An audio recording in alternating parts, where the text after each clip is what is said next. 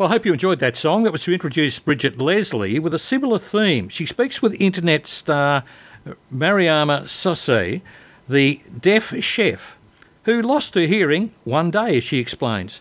But she's focused on her ability, not her disability.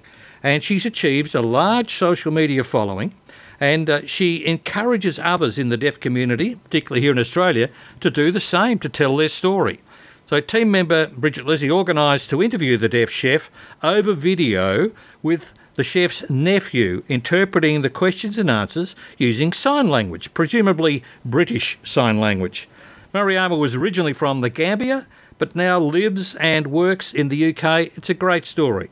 I'm speaking with Chef Mariama Sossey today. She was born in the Gambia, and her name really that made her famous is the deaf chef. We're going to find out why soon enough. She is a tiktok sensation over 92000 followers on her account and 1.9 million likes.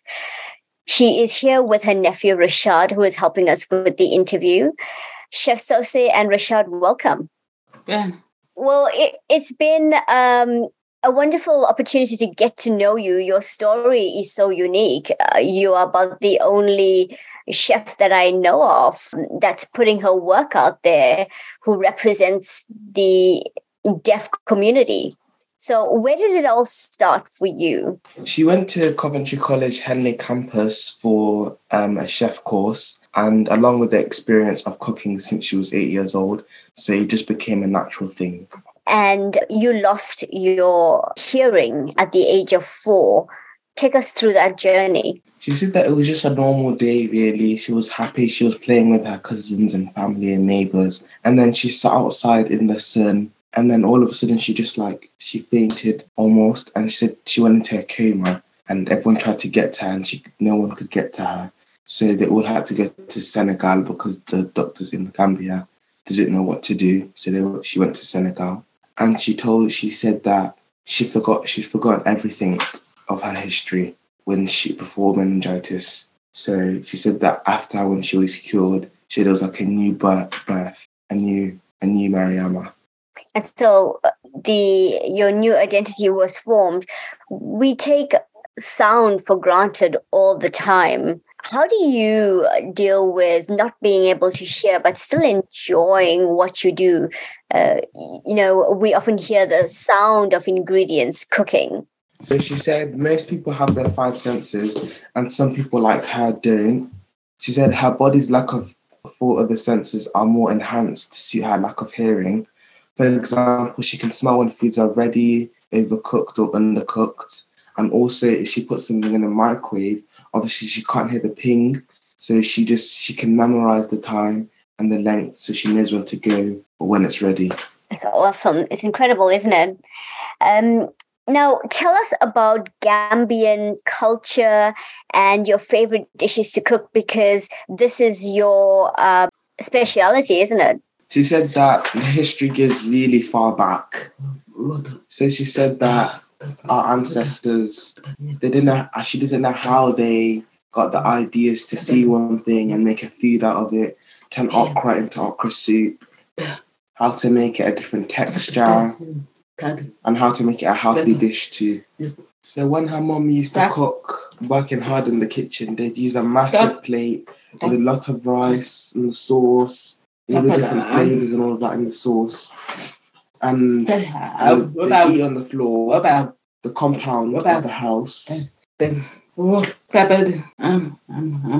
and what's the amazing thing is, her mom used to call the neighbors, people around the neighborhood to come and eat with them.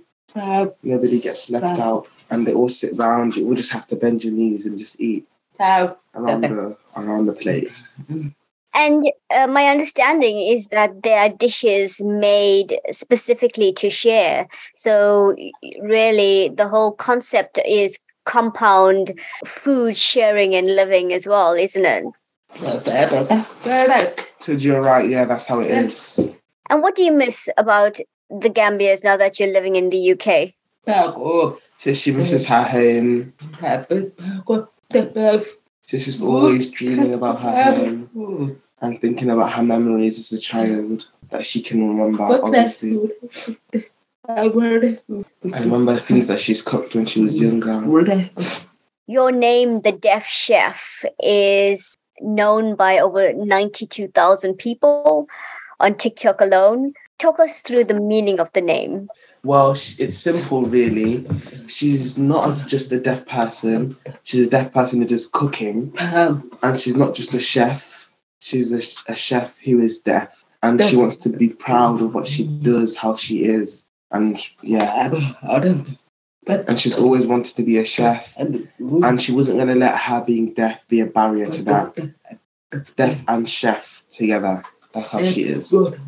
She said the hearing people Plus, we it's easy for them to develop. It's a, a simple road, but um, because she's deaf, it's supposed to be a rocky road. And she said she doesn't. That's not how she wants it to be. She wants all the deaf people, the deaf community in Australia, UK. She wants everyone to stand up. Don't don't go down if you're deaf. Let that let let being deaf encourage you to do more. That's awesome. Let being deaf encourage you to be more. It's an incredible way to live and also think. Tell me about your favorite dishes that you cook for your famed rapper nephew, Pa Solo. It's his ever is Pa Solo's favorite, and it's a Gambian street popular dish. It tastes the best dish ever because it's Pa favorite. It tastes almost like a soup.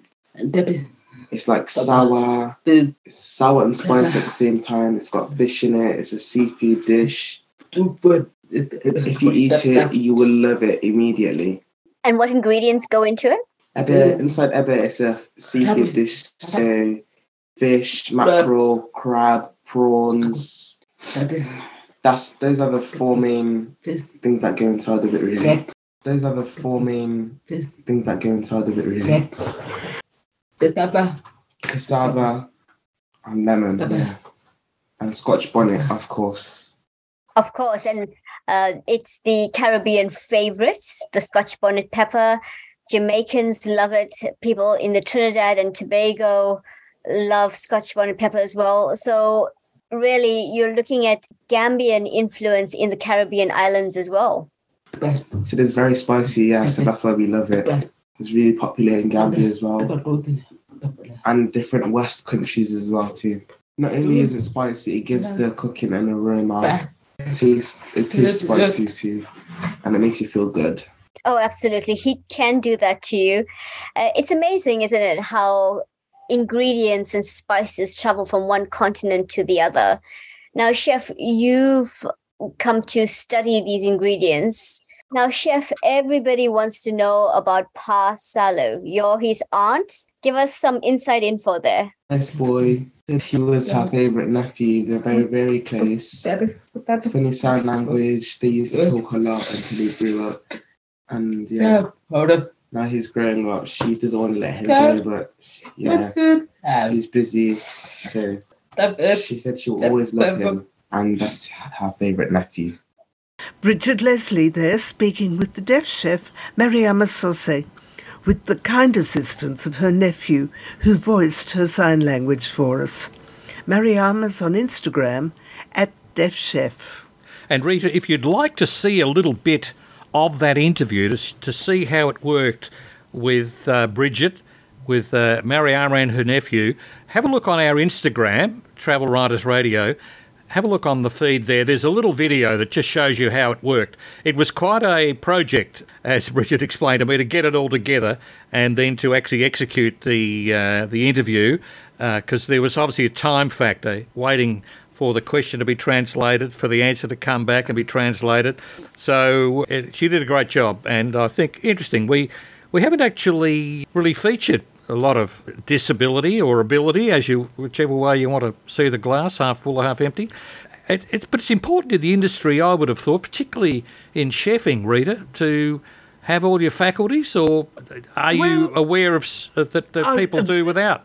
there was another deaf chef in Australia whose cooking was wonderful and who ran a fantastic kitchen because everyone had to pay attention to him quite differently from normal.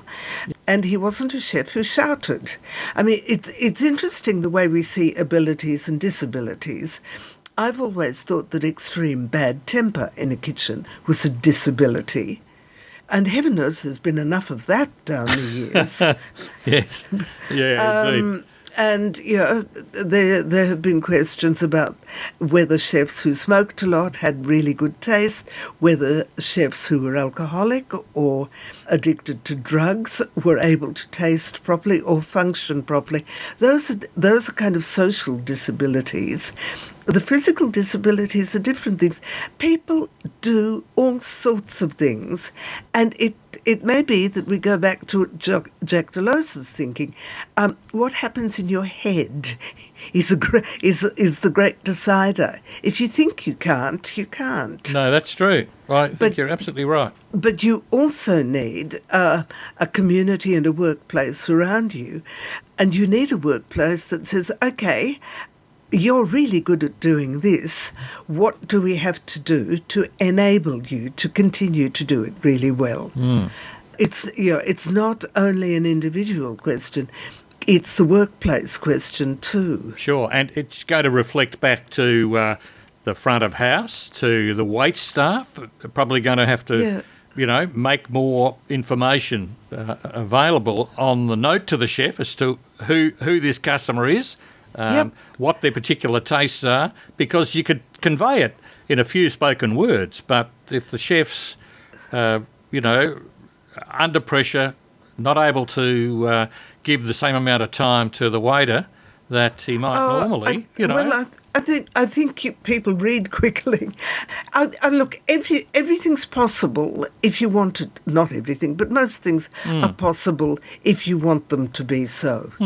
No, well, it's interesting, and I, I good on uh, Bridgett for finding a, a story Yeah. like that. She she loves this, to find these unusual stories from overseas. that's they all involve food, uh, so we love them. right. But think of what happens in sport. I mean, with the the other Olympic Games, and people who are disabled are able you know, have all sorts of abilities, and it depends what you focus on. Whether a particular disability means that you're generally disabled, or simply not able to do one part of the job, and everyone can work around that if they want to. Indeed, I need to train my seeing eye dog to type better than he does, Yes, well, as you've dogs- noticed on the script today. Yes, yes, I do. But there's we have the ability to correct that We too. do. This is the Travel Writer Show on J Air 88 FM in Melbourne.